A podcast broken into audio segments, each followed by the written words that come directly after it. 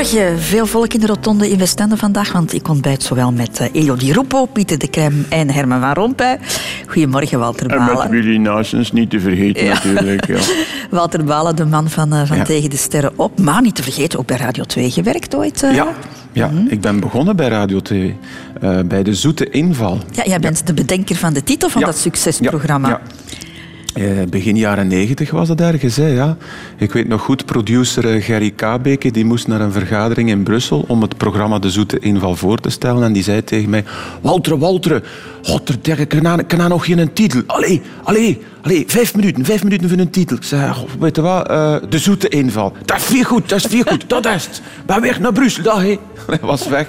En het was goedgekeurd, het programma. En het, blijft, bestaat nog altijd. Het blijft een succesprogramma. Ja, ja. We gaan twee uur lang praten over jouw leven, Walter, met zicht op zee. Ja. En uh, met een ontbijt. Goesting in? Ja, absoluut. Radio 2. De Rotonde met Christel van Dijk. Ik ontbijt vandaag in de Rotonde in Westende met uh, Walter Balen. We kennen jou onder meer van Tegen de Sterren op, uh, van Rosa, Brussel Nieuwstraat, van, van Leemhuizen in Samson en Gert. Ja. Kennen mensen jouw echte stem eigenlijk wel? ja, ik denk dat het goed is dat je nu even schetst dat je met Walter Balen aan het praten bent. Maar inderdaad, ik, in al mijn typetjes uh, gebruik ik verschillende stemmen. Ja, ook visueel, ook ander, andere outfits altijd, met pruiken en baarden. En het uh, gebeurt niet zoveel dat ik bijvoorbeeld in de, in de of op straat eigenlijk word herkend. Het is meestal zo, mensen kijken naar mij, ze passeren mij en dan zo tien meter verder draaien ze zich om en dan zeggen ze... Maar ken ik een dien van die verhaasten? En dan ben ik ondertussen achter de hoek verdwenen en weg. Ja, ja. Ik heb het liever zo. Walter, we gaan vandaag jouw leven, het parcours van jouw leven in kaart brengen. Ik heb mij een beetje in jouw pad verdiept. Oh, hè? Is, ja.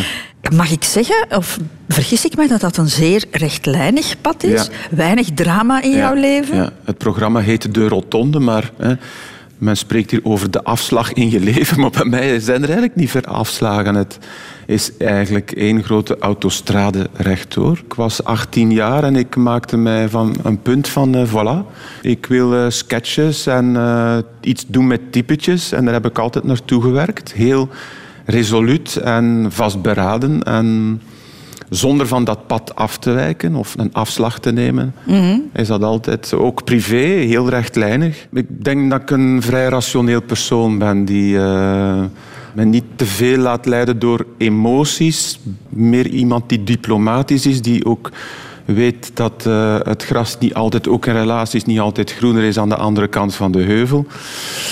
Realistisch, ben realistisch, ja.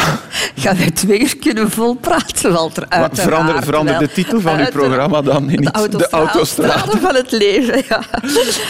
Um, je bent een bekend persoon. Hè? Je hebt dus een Wikipedia-pagina uh, op internet en daarop lezen we dit. Walter Balen, Waregem, 16 mei 1964, is een Vlaams cabaretier, acteur en eindredacteur. Vooral bekend voor het creëren en spelen van typetjes. Voilà, alsof er voor jouw bekendheid geen leven was. Hè? Het, heeft, een tijdje geduurd, uiteraard, ja. voordat jij bekend uh, werd. Jouw jeugdjaar, jouw tienerjaren, daar werd wel al de kiemen gelegd, maar daar werd niks over gezegd.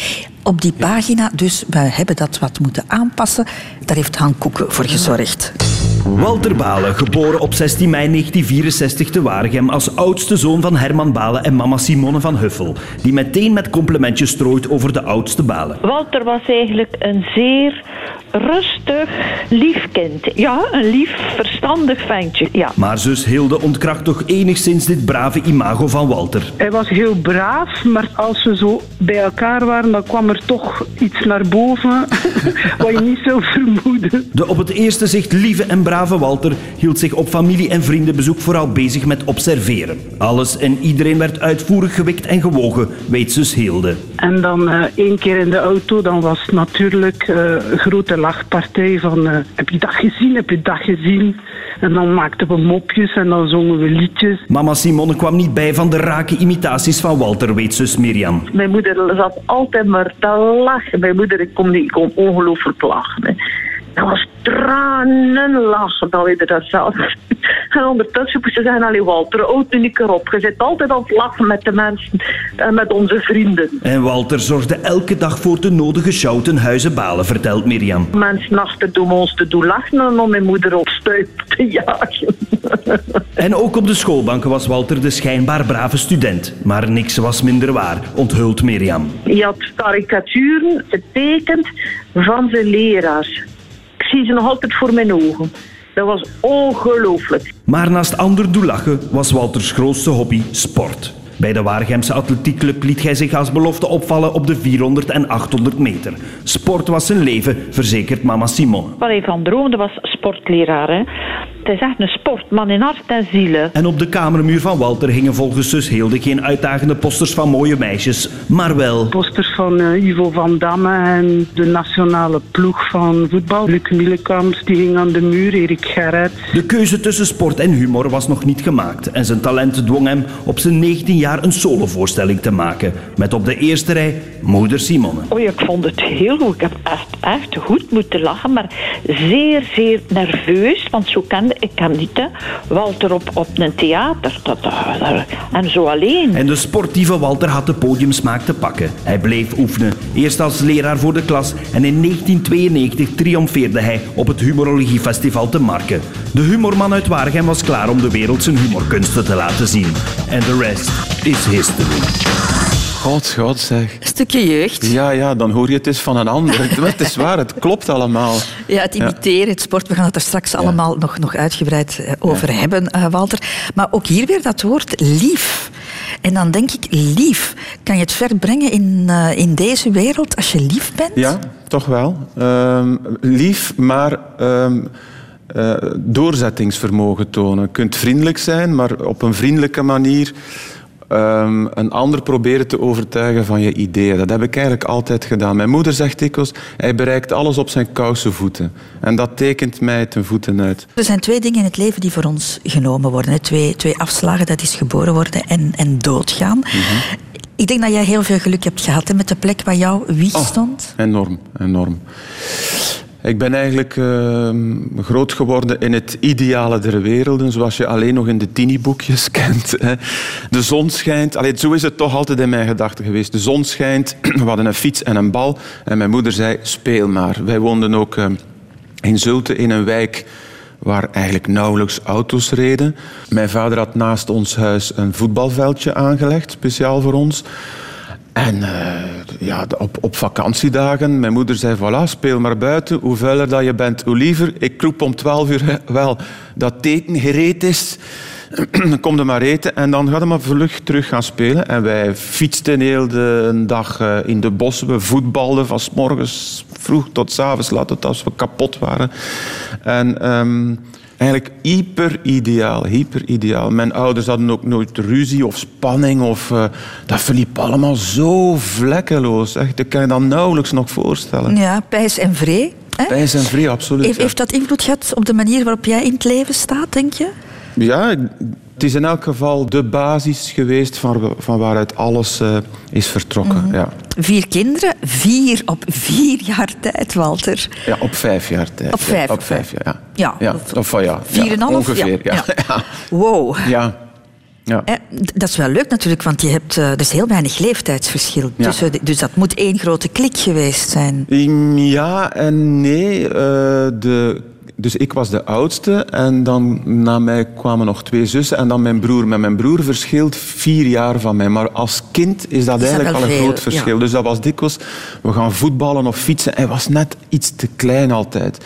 En met mijn zussen, ja, mijn zussen speelden dan met de poppen. Daar was ik niet in geïnteresseerd. Ik was geïnteresseerd in voetbal. Alleen maar in voetbal en in lopen en sporten.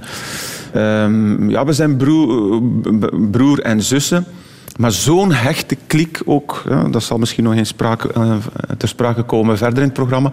Wij wonen ook nu ondertussen ook allemaal heel ver van elkaar. Ja, Ja, een beetje vervreemd wel van, van elkaar, ja. want dat is wel zo natuurlijk. Ik wil een heel, heel warm gezin, Ja. maar uiteindelijk... eh, ja, jij gaat eh, op kot op je achttiende Ja. en jouw broer en jouw twee zussen Ja. die vertrekken naar het buitenland. Ja. En dan nog redelijk avontuurlijk, hè? Burundi, Cameroen. Cameroen, ja. Ehm, eh, het is zo, wij hebben een fantastische jeugd gehad, maar op de een of andere manier, toen dat wij allemaal 18 jaar werden, dachten wij van oké, nu is het genoeg geweest, nu gaan we eens een keer een avontuurlijk leven leiden. Weg van de kerktoren rond Zulte en Waregem. En we hebben dat inderdaad alle vier gedaan. Uh, mijn moeder vraagt dikwijls, ja, hoe komt dat nu toch dat jullie allemaal zo ver zijn weggelopen? Waarom zijn jullie niet in Waregem gebleven of Zulte? Maar ik denk dat wij alle vier ook ergens het bloed van mijn moeder hebben. Mijn moeder is op haar negentiende of twintigste jaar, ze was een meisje dat nog geen kennis had, nog geen man had, helemaal alleen vanuit het landelijke Merendree bij Nevelen. Uh, een soort uh, boerenfamilie, heeft zij haar valies gepakt en gezegd, voilà, ik stap de vlieger op, ik ben 19 of 20 jaar, ik ga in Congo les gaan geven. En mijn moeder is een Sabena-vliegtuig opgestapt, poef, en is daar twee jaar gaan, uh, gaan lesgeven. En dat avonturenbloed zit eigenlijk ook in ons. Ehm, ja, toch een beetje de uitdagingen opzoeken. En in die zin, ik heb iets gedaan waar mijn ouders eigenlijk in het begin, denk ik, niet zo tevreden over waren. Dus ik ben afgestudeerd als onderwijzer, heel braaf. Maar uh, ik was bijna vast benoemd en ik zei ineens, nee, ik ga dat niet doen. Ik ga... zonder toneelopleiding. Ik ga beginnen uh, een cabaretshow met typetjes in elkaar steken. Nee, ik moet niet meer weten. Ik, pff, dat onderwijs dat is te saai voor mij. Ik kan u verzekeren dat mijn moeder en mijn vader daar eigenlijk niet erg tevreden over waren. Hetzelfde met mijn zus. Mijn zus was juist afgestudeerd, ook als onderwijzeres. Oh nee, ik ga naar uh, Rwanda. Boef, zij was weg naar Rwanda. Um, mijn andere zus is momenteel uh, hoofd Verenigde Naties voor de vluchtelingen in Syrië. En mijn broer eh, die is confectieatelierleider en die werkt heel veel in China en, uh, mm. en gaat naar Albanië en dat soort van. Dus ja, ja. we zijn alle vier raar maar waar ja. avonturiers. Ja. Ja. Jij trekt dan wel niet naar het buitenland, maar je hebt een heel register van uh, personages in jou, wat ook wel avontuurlijk ja, ja, en is. ook, ik woon in Overijs. Ja, voor mensen soms in het diepe Vlaanderen. Oh, Overijs, daar is buiten. Oh, over Brussel. Oei, oei, oei, die ring over. Oh, lo, lo, lo, lo. Radio 2. Rotonde. Over de afslagen van het leven. De studies, Walter Balen. Latijn-Grieks in het college van uh, Waregem. Ja. Was dat jouw eigen keuze om oh, Latijn... Christel, nee. Dat is een moeilijk hoofdstuk, hè, oh, dat college. Nee, nee, nee, nee. Ik weet nog dat ik aan mijn ouders gezegd heb... mag ik alsjeblieft niet naar de sportschool in Meulenbeke... Maar nee, dat mocht niet. Uh, nee, die keuze was een beetje voor mij gemaakt. Uh, Um, ik was een goede leerling in de lagere school en dat was toen vroeger zo. Wie goede punten behaalde, moest naar het Latijn en bij mij was dat dan verder het Latijn-Grieks. Mm -hmm. Maar eerlijk gezegd, ik zat daar niet graag op die school. Dat was het Heilig Hart College in Waregem. Ik vond dat verschrikkelijk. Maar wat vond je daar zo verschrikkelijk? Nee, ik, ik was eigenlijk, besefte dat eigenlijk niet goed, maar ik was iemand die heel creatief was. Als ik kon begon ik te tekenen bijvoorbeeld. Ik tekende mijn schriften vol met ventjes. Ik tekende mijn bank vol met tafereelen. Ik weet nog goed, in de, in de, in de les Latijn had ik ganser tafereelen met potlood. Heel die bank vol getekend. Ik luisterde helemaal niet wat dat de leraar daarvan voor zei. En op het einde van de les zei, kwam de leraar naar mij en zei dan... Balen, hom dan een keer allemaal uit. En dan moest ik mijn gom heel mijn tafereel uitvegen. Maar je kon daar maar, nog de vinger niet op leggen van. Nee, Eigenlijk kon, nee. is, is dat wat, wat ja, ontbreekt. Al die lessen waren allemaal ex cathedra. Hè. De leraar staat daar en jij noteert en jij houdt je mond. Um, en, en, dat wakkerde bij mij op, in die zin ook niet zo die, die vlam aan. Ik weet nog, we hadden ooit in, uh, in mijn zes jaar dat ik daar zat, hebben we ooit één keer een les... Uh, plastische opvoeding gehad. En voor mij ging de wereld open. Hè. Ik mocht dus tekenen en ik mocht een keer iets knutselen. Maar ik heb dat dan maar ook één uurtje in het derde of het vierde jaar gehad. En dan was het Aha. ook gedaan. En dan was die vlam ook meteen pfuit, gedoofd. Maar toch, op het einde, in het zesde middelbaar, kwam er dan toch iets naar boven. Mijn zus heeft daar juist gezegd, zo een boek tekenen met de karikaturen van alle leraars. Ineens was dat daar. En dat was dan ook de 100 dagen, het zesde jaar de 100 dagen. En ineens dacht ik, kan ik er al de leraars ook imiteren? Ik ga ze een keer nadoen. En ik had daar zo'n succes mee, dat men toen gevraagd heeft, ga met al die imitaties, maak daar een half uurtje van, en trek zo rond in al de klassen van het zesde jaar. En ik heb dat gedaan. Terwijl dat soms die leraar daar, die ik dan nade, stond op te zien. En dan is bij mij een frank gevallen van, Kijk, ik heb hier nu zes jaar in dat middelbaar gezeten, dat mij eigenlijk niet aanstond, waar dat ik eigenlijk mij niet thuis voelde. Nu ga ik een beroep kiezen, of een school in elk geval, waar die creativiteit wel aan bod komt. En dan ben ik dus naar Naar Brussel naar de getrokken. normaalschool Ja. gegaan. Maar ja, jouw ouders, want dat zeiden jouw zussen al, jij deed al niks anders dan mensen imiteren. Mensen observeren, imiteren. Hadden jouw ouders dat dan niet door, dat Mm. er iets van artistiek talent in jou zat? Nee. Want hoe, Want hoe, ging dat, Walter? Jij, jij, was op familiebezoek en, en dan... Ja, ik kon, ik kon het niet laten. Ik observeerde al die mensen, die waren pas de deur uit en ik deed die allemaal na. Eh, eh, mijn oma, oh, oh, oh, ja, ik ben, eh, oh, dat is ik mee bomma. En kijk, voilà, en Rosa, dat is dan de latere kiem voor Rosa die geboren was. Dat was iets in mij. Wat is dat dan? Ik weet, ja, de enige dat ik bijvoorbeeld in erfelijke zin kan zeggen, mijn pp, ik ben dat later te weten gekomen, mijn pp had vroeger een cabaretshow met typetjes waar hij van café naar café trok in Merendree, Nevelen. En dan werd hij betaald met pinten en dan stond hij op de tafel met zijn accordeon en dan deed hij figuren uit het dorp na. En ik dacht, voilà, van, vandaar moet het komen. Hè. Hm, allicht. Ja. En dan op die normaalschool ben jij helemaal tot ontplooiing Ja. gekomen. Dan Ja. kon jij je talenten Ja, ik had een, eh, ja. In de Sint-Thomas Normaalschool had ik een fantastisch team met leerkrachten. Echt eh, onwaarschijnlijk. Die zijn zeer baanbrekend voor mij geweest. Die mij gesteund hebben in mijn creativiteit. Die zagen wat ik eigenlijk wou doen. En die mij daar ook niet in tegengehouden hebben. Eh, ik zal een voorbeeld geven. Wij moesten een, een examen Nederlands doen.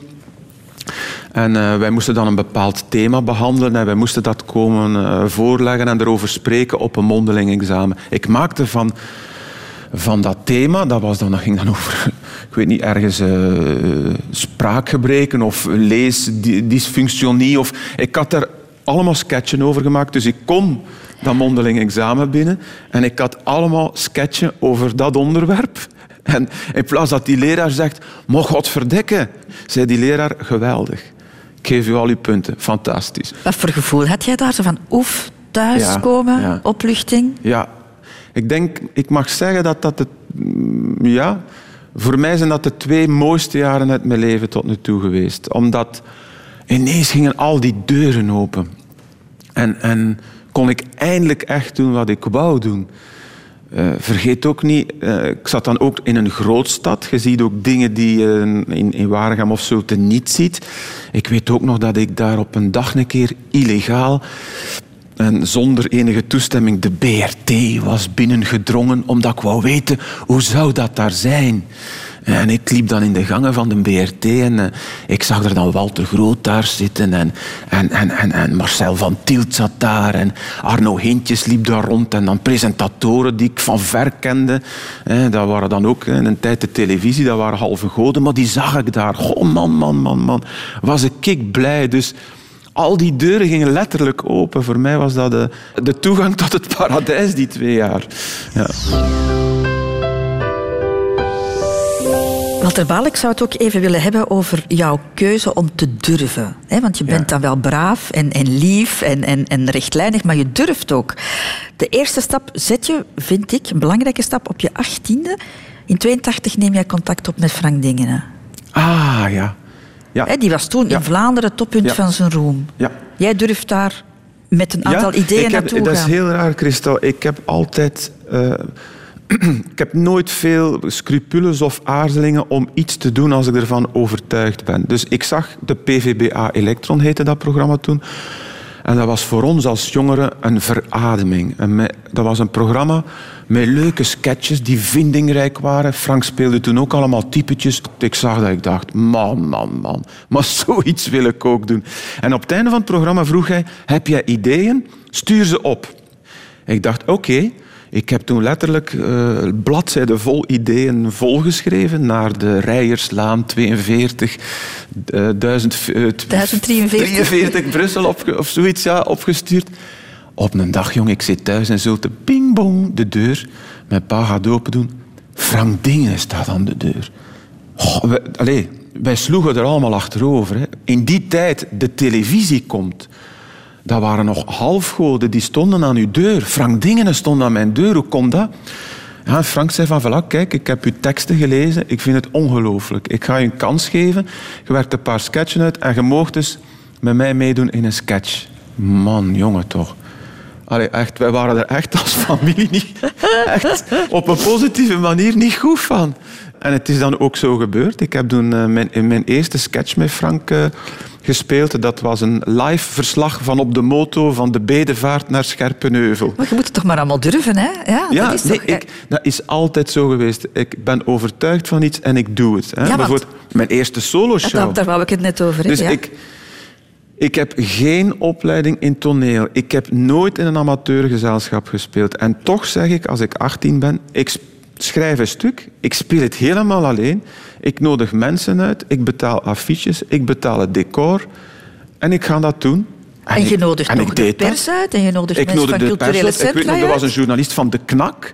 Ik had nog nooit gespeeld. En ik nodig journalist net van De Knak. Roger Arteel heette de brave man. En ja, ik deed dat zo zeer overtuigd van mijn zaak. Dat is het eigenlijk. Dat was geen jeugdige overmoed? Nee, nee. Nee, ik steek het, als ik daarop terugkijk, steek ik het daar ook niet op. Nee, is overtuigd van mijn zaak, zoals dat ik dat nog altijd heb. Als ik overtuigd ben van een idee, ga ik er ook voor knokken. Mm -hmm. Zonder iemand te zijn die daar weer is en vervelend is of dan ruzie maken omdat het er niet komt. Um, nee. Uh, en uh, ik was zo overtuigd van mijn zaak. Ik weet nog goed, ik heb toen die show gespeeld in Waregem, in Zaal de Hoop. En, ja, de, de hoop, het is wel... Zaal de Hoop, ja. ik vind het een hele mooie naam. Zaal de Hoop. Symbolische ja, naam. Ja. En dat was ook dan grappig. Ik speelde dan drie, vier keer en ik had goede reacties. Wel van mijn moeder en mijn vader en van uh, familie en kennissen. Want ja, wie kwam dan naar de show? En ik dacht, ja, maar ik wil nu wel verder doen. Maar hoe moet ik nu in godsnaam verder doen? Hè? Uh, zomaar binnenstappen bij culturele centra. Van, voilà, ik wil in uw cultureel centrum spelen. Ja, ik, dat gaat niet, dus wat moest ik doen? En ik heb mij dan ingeschreven in een humorwedstrijd. Nu, tegenwoordig smijten ze je om de oren met humorwedstrijden, maar toen, dat bestond niet. Toen, toen humor in Vlaanderen, wat bestond er toen? Dat was Urbanus en Gaston en en het was gedaan. Dus ik dacht, allez, hoe moet het nu verder? Ik schrijf me in in het Kamerettenfestival in Delft in Nederland. En dan was het grappige, ze, ze ontvangen mijn, mijn aanvraag tot inschrijving en deelname, maar ze sturen mij een brief terug. Ja, kunnen wij met een jury komen kijken naar een voorstelling? Maar ik had geen shows. En wat heb ik dan gedaan? Ik heb allemaal data ingevuld op een formulier waarop ik zo gezegd speelde in Zaal de Hoop in Waregem. Oké, schrijven ze. Nou, we komen uh, de zoveelste september komen we af. We komen met een man of zeven en nou, Laat me eens zien. En die komen op die dag, maar die staan daar in Waregem van het verre Delft. En die staan in die zaal. Nou, meneer Balen, wanneer is nou de show? Ik zeg, ja, ik moet eigenlijk iets bekennen. Er is helemaal geen show. Maar weet je wat? Je bent hier toch. Ik steek de TL-lampen aan en ik speel de show voor jullie. En die gasten zijn gaan zitten met hun zevenen op een rijtje. Ik met de TL-lampen aan. Ik weet nog goed, de vloer nog vol met plakkerige Stella-plekken van, van de pinten van de vorige TD die daar nog uh, op te zien waren. En ik heb voor die mannen een uur alleen gespeeld. En die gasten zeiden nadien, fantastisch, fantastisch. Je bent erbij. En dan ben ik naar Delft geweest en heb ik daar een deelgenomen als enige Vlaming aan het uh, Kamerettenfestival in Delft. En vandaar heeft een boekingsagent mij opgemerkt en heb ik dan een mm. eerste optredens gehad, weliswaar in, in Nederland. Ja. En zo is de trein vertrokken. De Rotonde. Radio 2. Radio 2. Walter Balen, we gaan naar het jaar 92. Dan ja. uh, win jij de humorologiewedstrijd in Marken. En dan beslis jij ook om te stoppen als onderwijzer. Ja. ja. Moeilijke beslissing toch, hè? want vaste job, vast inkomen, bijna vast benoemd. Ja. Dus jij gooit heel veel weg. Uh, ja, ja. Maar het, worstelde uh, al langer met het feit... Ik ben iemand die ook houdt van uitdagingen, afwisseling. En ik vond voor kinderen lesgeven fantastisch. Maar de structuren er rond was voor mij te saai. Altijd naar dezelfde school, dat, datzelfde leerplan. Dat was voor mij te saai. En uh, ja, ik dacht ook, wat is mijn eigenlijke echt grote talent? En ik weet nog dat ik op een bepaald moment... Uh, eh, in de, in de Humolas. Het was een interview met Freek de Jonge en die zei het volgende. Je hebt een verpletterende verantwoordelijkheid voor de talenten die je hebt. En ik weet nog, als ik dat las, dacht ik van voilà, dat is het. Balen, waar zit je nu toch altijd over te aarzelen en te dubben? Doe het gewoon. Wat is eigenlijk uw talent? Ik heb dat gezien met die paar keren dat ik, dat ik heb opgetreden. Ik kan de mensen doen lachen. En ik dacht van, dat wil ik, dat wil ik eigenlijk doen. Ik ben eigenlijk, ik amuseer de mensen graag. Oké, doe het dan. En ik had toen op dat moment ook eh, mijn vrouw leren kennen. En die heeft mij wel ook eh, een gunstige duw in de rug gegeven. Ja, Zij heeft gezegd... bedoel, net dat, je had al een, een, een, kind ook, je, je had een, je had een gezin. Dus mm, dan is er toch een zekere vorm Pascal, van financiële zekerheid Ja, nodig. Pascal zei, kijk... Oké, ehm, hoeveel optredens heb je in het verschiet? Oké, een tiental. Oké, dan kunnen we twee, drie maanden verder al leven. Goed, wauw, weet je wat, we zien wel na die twee, drie maanden hoe het staat. Eh, maar doe het gewoon, want ze zegt ook, ik wil niet met een gefrustreerde man verder in het leven eh, gaan. Doe het gewoon. Ehm, Pascal heeft toen mij ook de structuren op poten gezet, een VZ2 opgericht. Pascal was ook de eerste die het licht deed van mijn shows. Want ik had geen techniek. Allee, ik kon die niet betalen. Mijn vrouw is fotograaf. Pascal hing de lampen voor mij, de lichten, de spots. En zo, eh, zo hebben we het stilletjes aan opgebouwd. Inderdaad, ik heb mijn job opgegeven en ik ben beginnen fulltime toneelspelen. Maar geld is dus nooit een drijfveer voor jou geweest? Nee, nee. Ook nu nog Nee. altijd niet? Nee. Onderhandelen over... over... Oeh, nee, nee, nee, nee, nee, nee, nee. Nee, eh, daar ben ik echt een kluns in. Eh, eigenlijk eh, had ik daar op dat punt misschien al iets verder kunnen staan. Maar kijk, bijvoorbeeld in de tijd van Rosa, hè, ik zal een voorbeeld geven, kwamen er... Dat had enorm veel succes. Hè. Wie herinnert zich dat succes niet? Rosa, over het miljoen kijkers. Die figuur was enorm populair en ik heb toen heel veel telefoons gehad, bijvoorbeeld van koekjesfabrikanten. We willen een franchipan maken met Rosa op, op de verpakking. En ik kreeg daar heel veel geld voor. Ah, Pascal, mijn vrouw, kwam naar mij. Allee, daar is nu die vraag gekomen. Allee, Walter, denk daar toch eens over na. Ik zeg, nee, ik wil eerst die franchipan proeven. En dat was een slechte franchipan. En ik zeg, nee, no way. Ik wil dan niet dat dat in de rekken komt. Oh, alleen zoveel geld. Nee, ik doe het niet, punt. Dus ja, ik ben eigenlijk ook fier over de dingen die ik doe. En eh, ik ga niet rap of ik ga niet buigen voor eh, het commerciële. Niet snel, nee. nee. Mhm, Maar je had meer centen kunnen verdienen, mocht je Ik denk het wel. meer op dat Ja. gebied... eh, Op een bepaald moment is mij ook aangeboden, zou je geen productiehuis starten? Maar dan dacht ik, eh, productiehuis, dan denk ik in mijn eigen, god, dan moet je bezighouden met personeel in dienst nemen en dat personeel dat, dat je dan aan de gang moet houden. Want ik weet ook hoe het gaat in de televisie. Vandaag heb je programma, morgen heb je niks, maar ondertussen zit je daar met mensen in dienst. Oh nee, ik wou dat allemaal niet. Maar misschien ja, had ik het gedaan, eh, stond ik financieel verder, maar... Ondertussen heb ik, ben ik vrij en doe ik wat ik wil. Maar dus die beslissing om te stoppen in het onderwijs was een, een, een sprong in het duister. Want Ja. tien optredens is niet veel. hè? Ja, ja nee, en ik, weet- ik, ik weet ook wel dat er even toch wel eh, bij mijn vrouw dan ook pa- paniek was. Ik weet nog dat ik ging optreden in, in Nederland en ik, kom, ik, ik sta klaar in de coulissen en eh, die organisator zegt tegen mij, nou eh, meneer Balen, we hebben een probleem. Er is gewoon niemand. Ik zei, hoe niemand? Nee, er is eh, niemand komen opdagen. Wat gaan we doen? Ik zeg, dat speel ik voor u en de madame aan de kassa. En ik heb toen voor die twee mensen in Holland de show gespeeld. En dan wel, ja, allee, even wel thuis van, ja, is het eigenlijk toch uiteindelijk een goede beslissing geweest van niet meer in het onderwijs te staan? Allee, Walter, dat is toch niet realistisch? Maar ik dacht altijd, dat komt goed, dat komt goed, dat, dat komt goed. En op een bepaald moment is een producer van de VRT, de, de Droomfabriek, eh, Tom Huibrechts, is toen komen kijken en Tom zei, wow, dat is een goede show met die typekes. We gaan daar iets mee doen. Walter, ik ben juist bezig met een humorprogramma aan het ontwikkelen. Denk eens mee na over een idee. En dan, heb ik, eh, dan ben ik aan mijn bureau gaan zitten en heb ik het concept bedacht van Rosa. Rosa en Modest. Ja. En ik heb Tom dat voorgesteld en Tom heeft gezegd, dat gaan we doen. En voilà, dan is het Ja. eh, vertrokken. Radio Radio 2. Over de afslagen van het leven. De Rotonde. Ongelooflijk populair was jij, Walter Balen, in de tijd van Rosa. Hè? Ja. Rosa was ongelooflijk populair, kreeg zelfs eh, trouwcadeaus. Hè? ja. God, ja, dat is ook een fantastisch verhaal. Rosa ging op een bepaald moment zo gezegd te trouwen. Maar er waren mensen die dat, die dat echt geloofden. Die echt geloofden dat dat een oude vrouw was uit Terpemeren. Die ging huwen. En we hadden dan eh, een trouw eh, op poten gezet, met een paardenkoets en alles. Met een stoet door Erpenmeren. En ik zit in die koets en ik kreeg enveloppes met geld. Met duizend frank en 2000 franken. En ik keek dan naar die mensen die mij dat gaven. En ik dacht, maar madame, weet jij niet dat ik een typeke ben? En die madame, heb er iets gunnen mee, Rosa.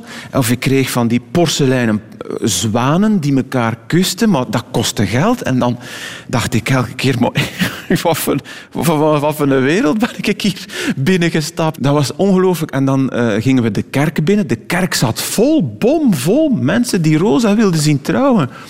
Ongelooflijk Ja. was dat. Ik kreeg brieven van weduwnaars. Rosa, ik weet dat je eh, weduwe zijt. Ik ben dat ook. Spreken we eens af eh, om elf uur na de mis, komende zondag in Erpenmeren. Echt, echt waar, brieven gekregen. Maar om maar te zeggen hoe populair jij was, ook met Brussel Nieuwstraat, heb je een aantal seizoenen eh, gedaan. En dan, plotseling wordt jouw contract niet meer verlengd. Heb je eigenlijk geen werk meer. Ja, dat klopt. Wow. Ja, Dat, moet was, hard aankomen. Dat was eh, even, ja, dat was slikken. Ehm, ik vond het onrechtvaardig, omdat eh, de kijkcijfers van Brussel Nieuwstraat waren heel goed. De reacties waren heel goed. Want ik weet nog goed, zo een onderzoek was toen naar het programma gevoerd. Een Sensidiam-onderzoek, zoals dat heet. was heel positief.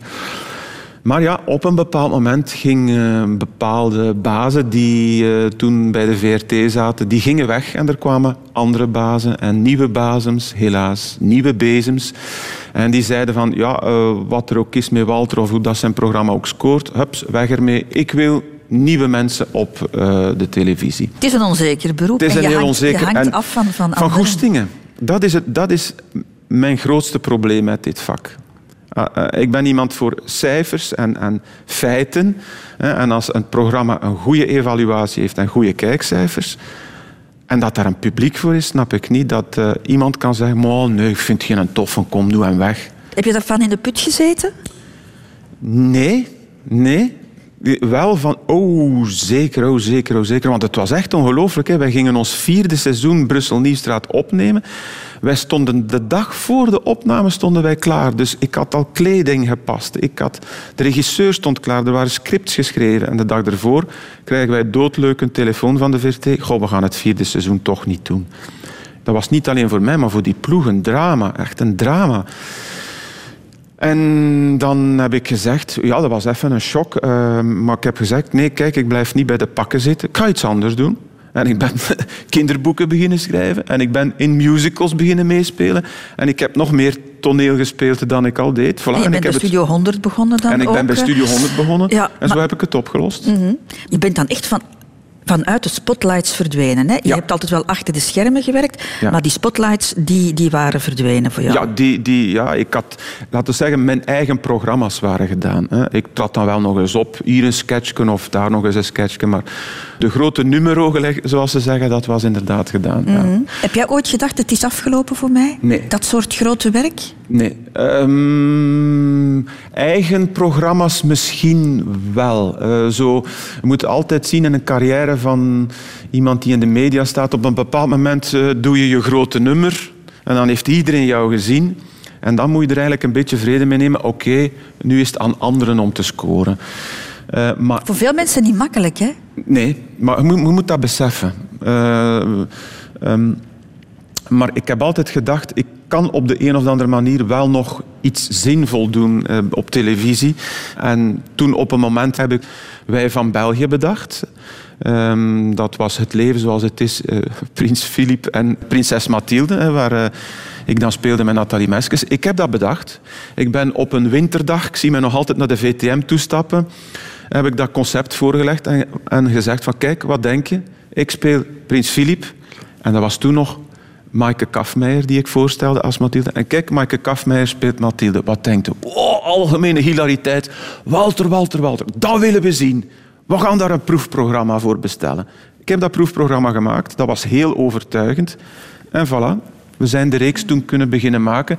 En Wij van België is de start geweest, Van de tegen- kiem geweest van Tegen de Sterren op. Ja. ja. Is dat jouw sterkte, Walter, dat jij heel veel dingen in je eentje kan maken? Ja. Een van mijn lijfspreuken is: niemand wacht op jou. Soms zeggen de mensen: Oh, je bent toch nog een gelukzak en al die typetjes. Ja, maar je moet eens goed zien. Rosa, eh, Brussel Nieuwstraat, wij van België. Dat zijn allemaal dingen die ik zelf heb bedacht, waar ik zelf mee afgekomen ben. Dus ik heb het ook van niemand gestolen. Snap je? Dus dat is inderdaad een sterkte van mij, ehm, dat ik veel dingen zelf alleen op mijn eentje kan realiseren. Het is een eenmansbedrijf, Walter Balen eenmansbedrijf. Ja, soms is het wel eenzaam eh, en ben ik soms wel eens blij om dingen samen met mensen te doen. hè. Ik treed nu op in Schone Schijn, hè, de, de theaterversie van Keeping Up Appearances, met een team van andere acteurs. En dat vind ik ook wel eens plezant. Niet altijd alleen met je, met je kaba, met je kleertjes, naar een cultureel centrum te moeten trekken en alleen in de kleedkamer te zitten en alleen af te wachten tot het ding begint. Soms eens een keer samen met mensen dingen doen is ook wel leuk. Zullen we het hoofdstuk de liefde eens aansnijden, Walter Balen? Jij bent opgegroeid in een stabiel gezin, ouders Ja. die nog altijd samen zijn. Ja. Heeft dat jouw beeld van de liefde gevormd? Ja, ja. In mijn familie is het zo, een ja-woord betekent nog iets. En je steunt elkaar eh, in goede en kwade tijden. En ehm, voor mij is dat een heilig principe. Ehm, als je met twee bent, moet je rekening houden met elkaar. Elkaar ook niet proberen te veranderen. Wat water in de wijn te doen, maar niet zoveel water dat op den duur ook water wordt. Maar toch, ik denk dat je in een relatie ergens ook eh, een beetje realistisch moet zijn. Hè.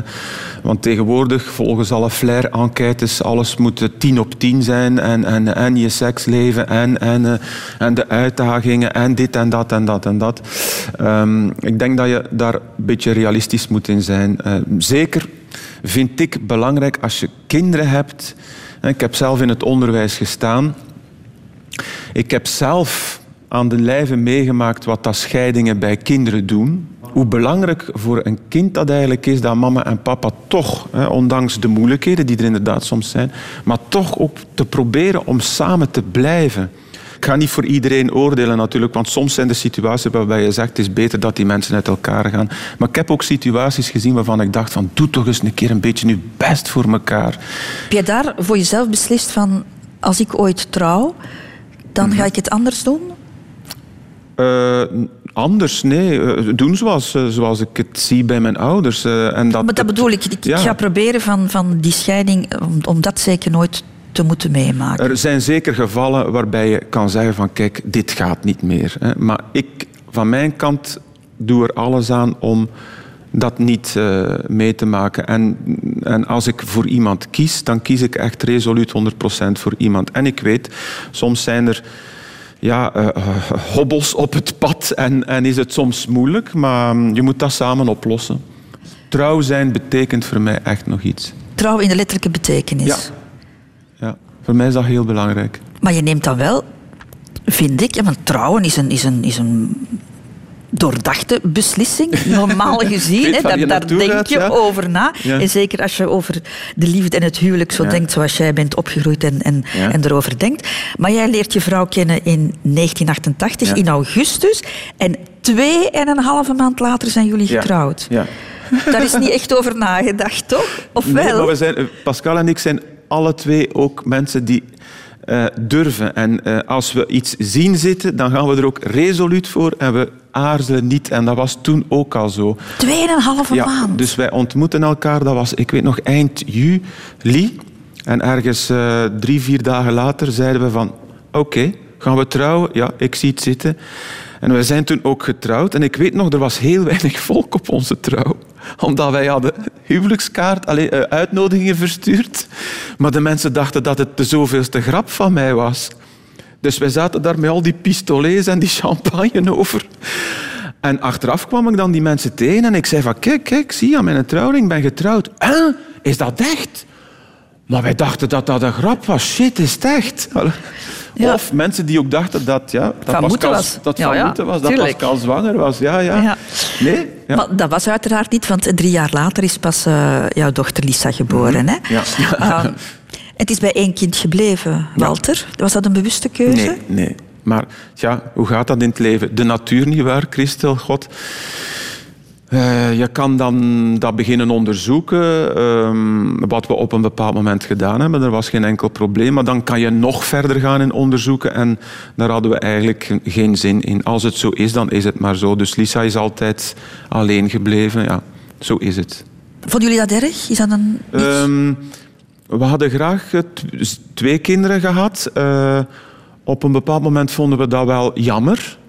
Uh, maar we vonden het eigenlijk erger voor Lisa als kind alleen. En Lisa heeft op een bepaald moment, ze was toen nog heel jong, wel op bepaalde momenten gezegd van oh, ik mis een broer en een zusje. En dan voel je wel, ah, het is toch jammer dat het daar niet is. Aan de andere kant hebben Pascal en ik er altijd voor gezorgd dat dat kind, waar ze ook ging, altijd vriendinnetjes en vriendjes mee had. Mhm. Ze was nooit, nooit, nooit uh, alleen. Maar ze heeft ook een tijd een soort van broertje gehad, hè? Want uh, het zoontje van jouw zus, van, van ja. Mirjam, heeft toch een aantal jaren bij jullie ja, gewoond? Ja, bijna twee jaar bij ons gewoond, ja. ja. Dus dan had ze dat broertje wel, ja. ja maar dan uh, verhuisde mijn zus... Um, goh, waar zat ze toen? Het was een zus die, die heel veel in... Die heel ver in een of ander Afrikaans land. Wat was eigenlijk de reden? Mijn zus trok voor de Verenigde Naties naar een land, oorlogsgebied, waar geen kinderen of geen familie was toegelaten. En dat kind is toen uh, een kleine twee jaar bij ons komen wonen, dus mijn petekind Felix. Um, en dan verhuisde Mirjam na die twee jaar naar Zwitserland en dan heeft ze terug Felix bij, bij zich in huis genomen. Ja. Dus je hebt even met twee kinderen? Ja, toch wel. Met twee ja. kinderen. Ja. Een jongen en een meisje. Een jongen en een meisje, ja. Walter Balen, ik heb de fijne taak om altijd op bezoek te gaan bij iemand uit de omgeving van mijn gast. Ik heb een beetje moeten aandringen, omdat ze het niet zo fijn vindt om in de schijnwerpers te staan. Maar ze is uiteindelijk toch gezwicht omdat het voor haar papa was. Dus ah. ik ben naar jouw dochter gegaan, ik ben naar Lisa gegaan. En ik heb de indruk, beste Walter, dat de sterke figuur bij jullie thuis dat dat Pascal, jouw vrouw is. Mijn mama regelt alles. Mijn papa gaat naar de winkel en steekt de was in. En kookt ook af en toe. Maar mijn mama doet alle dingen van facturaties en boekhouding. En, allee. en wie doet de, de klusjes in huis? En mijn mama. Ja, ik heb ooit eens, uh, toen dat ik op kot ging, uh, een kast met mijn papa proberen in elkaar te steken. En uiteindelijk was er op het einde van de dag een bluts in de muur. en die kast staat daar nog altijd, want we wisten als we die ooit uit elkaar moeten krijgen, je kunt die nooit meer gebruiken. Dus uh, ja, mijn mama doet alles. Echt ook ja, meubels in elkaar steken, verbouwingen doen, muren uitslaan, tegels leggen, badkamers kiezen. Echt die doet alles. Maar mijn mama doet dat super graag, dus dat is eigenlijk een goede match. Mijn papa die houdt zich daar niet mee bezig. Ik denk als, als mijn mama er niet zou zijn, zou hij op een heel klein, sober appartementje wonen. En in zijn kleerkast zou een loopbroek hangen, één jeansbroek en waarschijnlijk een of andere pul of zo, dat er ook totaal niet bij past. Zeg nu niet dat jouw mama ook zijn kleren koopt. Ze gaan misschien één keer om de drie jaar naar de winkel. Dat moeten. Mijn papa haat dat. En um, ja, dan gaat mijn papa gewoon in het kleerkastje staan en dan duwt mijn mama van alles in dat kastje en moet mijn papa het maar passen. En als het past, dan is het goed, dan gaat het mee. Maar uh, de kleren en de outfit zelf uitkiezen, dat doet mijn papa dan wel weer, als het, eens dat het in de kast hangt. En dat kan dan ook al zorgen voor grote flaters. Was je zo, zoals bij vele papa's, het prinsesje van jouw papa? De oogappel misschien eerder. Ik ben niet zo graag een prinsesje.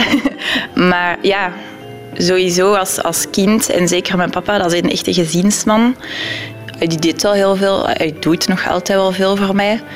Maar tot mijn 16 of zo was ik niet per se verwend, want een acteur, hè, dat is niet de grootste money machine ooit.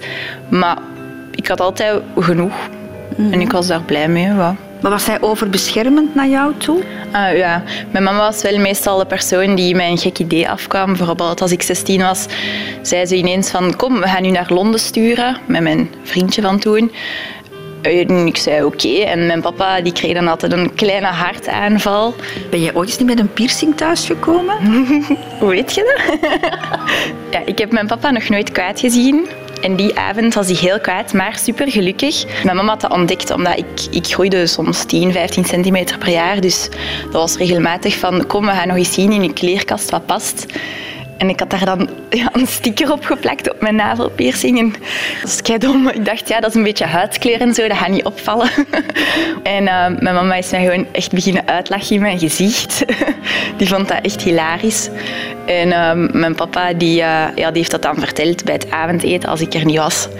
En naar het schijnt was hij wel vrij kwaad. Maar als ik dan terug, terug was, dan keek die gewoon zo eens boos. En dan, ja, die heeft gewoon een beetje een zak voor mij. Dus.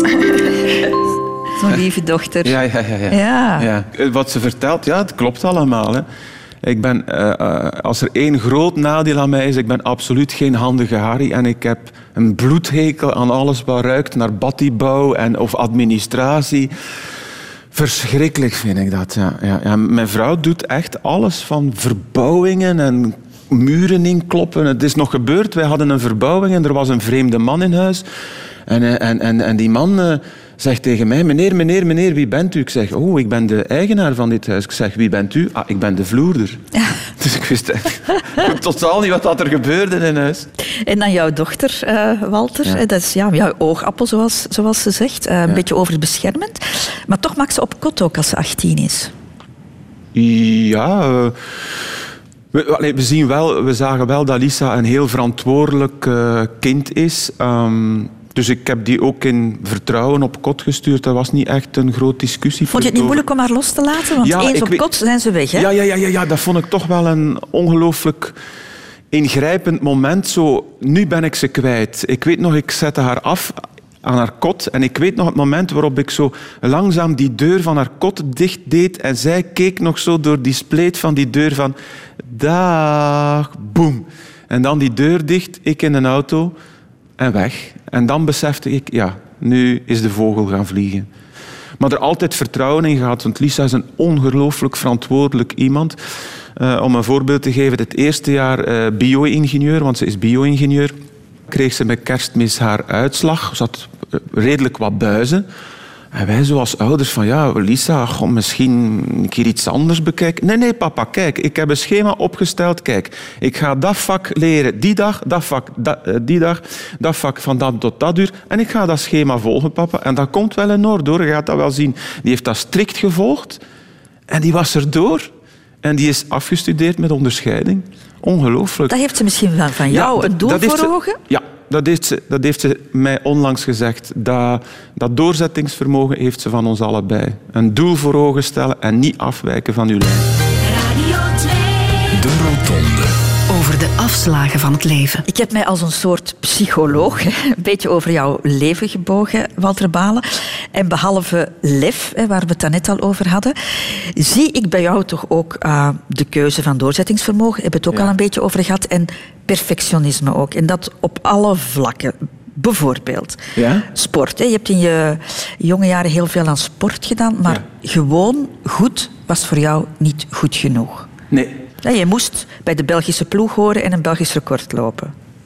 Ja, ja. Ik, weet, ik was 14, 15 jaar en ik, liep, ik deed aan veldlopen. En uh, ja, ik modderde eigenlijk maar wat aan. En, uh, ja, maar, letterlijk, letterlijk ja, ja, ik weet nog. Maar ik eindigde dan zo in de laatste regionen. En op een bepaald moment, ik weet niet wat het was, maar ik kwam in de puberteit. En dit heeft dan iets met hormonen of een verandering van persoon te maken. Maar op een bepaald moment kwam de out of the blue in mezelf op. Man, als je iets wil bereiken, maar werk er dan tenminste eens voor. En op een bepaalde dag, ik weet nog goed ben ik keihard beginnen trainen en ik zei, nee, zo nee, ik wil uit mijn lichaam halen wat dat erin zit. En ik ga er hard voor werken. En ik ben echt ongelooflijk hard beginnen trainen, als een gek. En inderdaad, je zag mij in die veld lopen, verder en verder naar voren opschuiven. Tot je op een bepaald moment natuurlijk als atleet op je limieten botst, je fysieke limieten. Um, ik was een goed atleet. Ik heb een keer de Belgische ploeg gehaald, viermaal uh, uh, 400 meter. Niet het niveau van de Borlees was dat in de tijd. Nu zitten we met een uitzonderlijke lichting. Maar allee, ik was er toch bij. Maar ik botste op mijn fysieke limiet en ik was rap gekwetst. En ik moest weer naar de kinesist en een operatie. En... Ja. Ja, ik was een goed atleet, maar geen topatleet. Dan moet je dat ook loslaten. Dan moet je dat loslaten. Je moet daar ook leren ja, moet daar ook leren mee leven, met iets willen bereiken. En je moet je best ervoor doen, maar soms moet je kunnen zeggen, ja, ik haal het niet. In dit geval was dat bij de sport.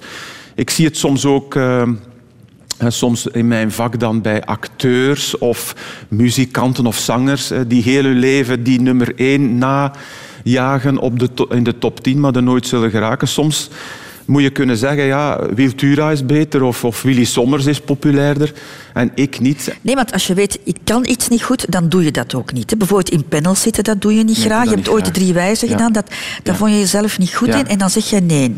Maar, uh, ik doe het soms als men, uh, als, als bijvoorbeeld uh, een collega van Tegen de Sterren op meedoet of je denkt van, ja, maar ik moet een beetje promotie voeren voor mijn nieuwe theatertournee. Het is toch een keer goed dat ik een keer mijn gezicht laat zien.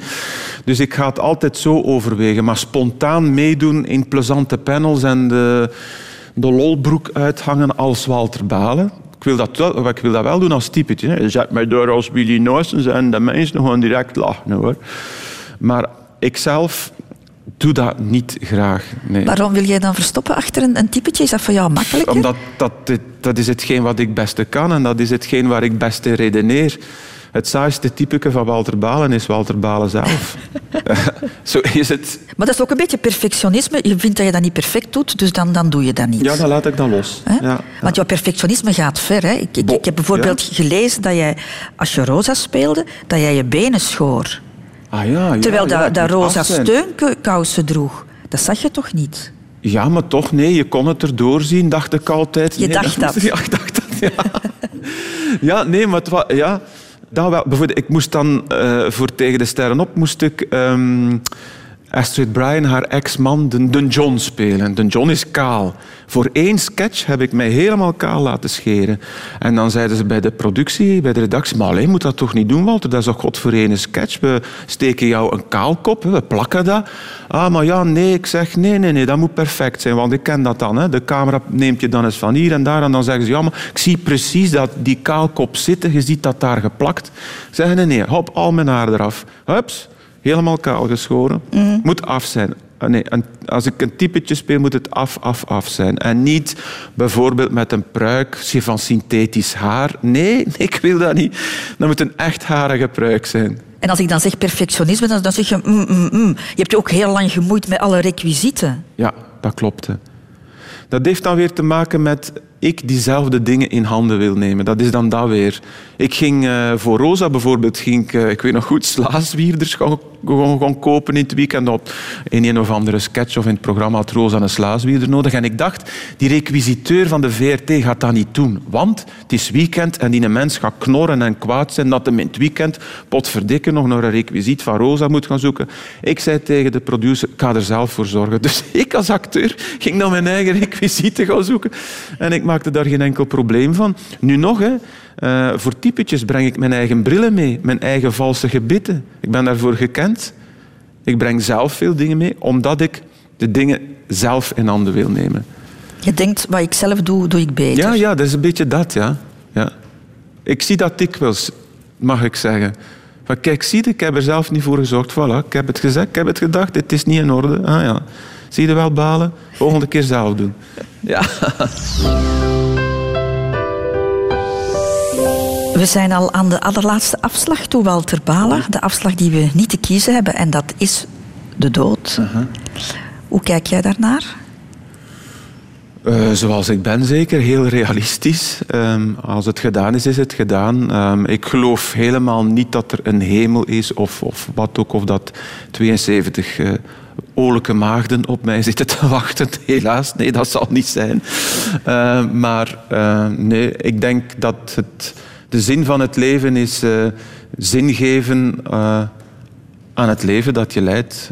Zin geven aan het moment waarop je nu leeft. Punt uit. En bij mij is dat um, de mensen amuseren op dit moment. Dat, dat maakt mij gelukkig en dat is de zin van het leven voor mij.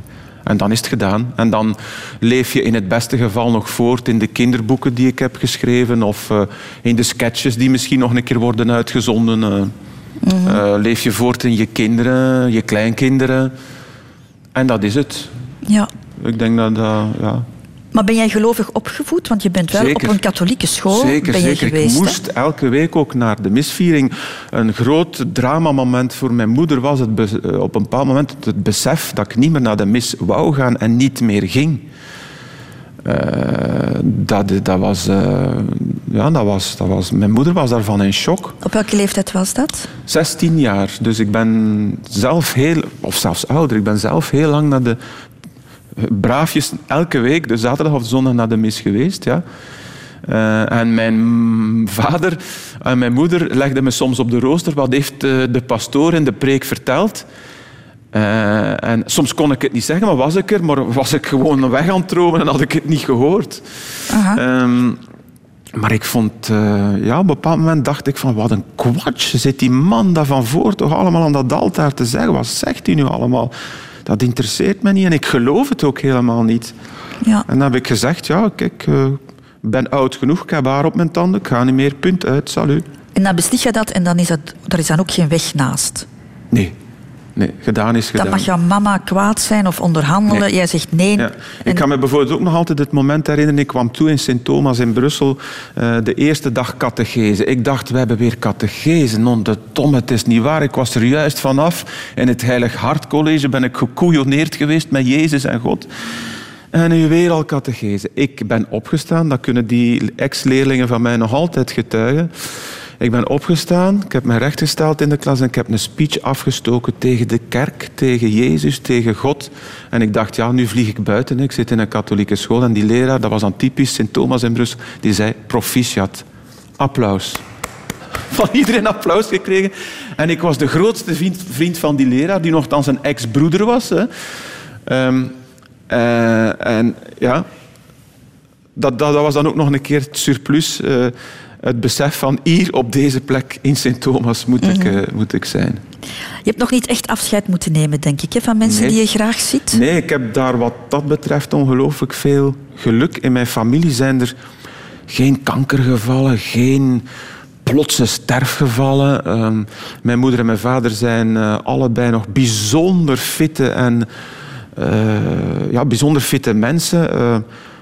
Ja, geen tantes of nonkels die ik vroeg ben verloren. Nee, heel gek. Ja, Maar je ziet je ouders wel ouder worden natuurlijk. ja Hè? natuurlijk. Ja.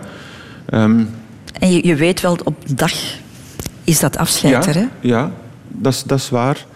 Maar aan de andere kant kan je ook zeggen... ehm, eh, ze, ze hebben een, een, een prachtig leven nog altijd en gehad. Eh, dus wat dat betreft zullen, dan ga je niet eh, afscheid nemen met het gevoel van... God, ze hebben toch jammer genoeg het een en het ander gemist. Eh, eh, maar die dag komt zeker, ja. Walter Balen, is er iets wat je in de toekomst nog wil doen? Ola. Mhm. Wel, het is misschien raar voor een sportman, maar eigenlijk niet.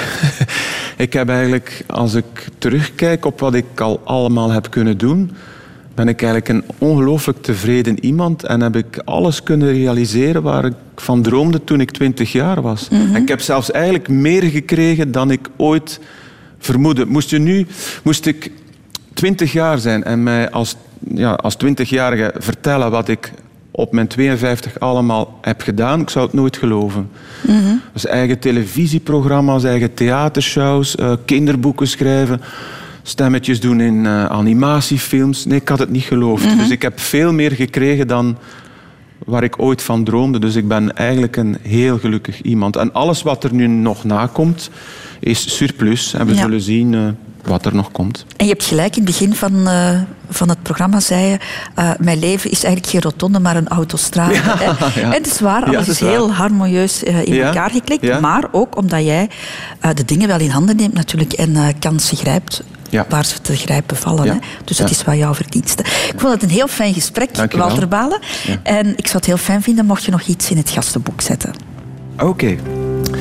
Lieve Christel, wat ben ik hier in de watten gelegd? Ik neem die watten in elk geval mee naar huis. Fijn om in een programma te komen waar de gasten echt aan bod komen en er welgemeend en oprecht geïnteresseerd naar geluisterd wordt.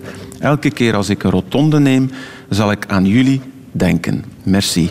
Walter Balen, maar pas op. Dan komt nog een nawoord van Willy Nasens. Ik keek de hele tijd naar de zee, maar ik zou daar persoonlijk een zwembad van maken. Vele groeten Willy, ook namens Marie-Jeanne.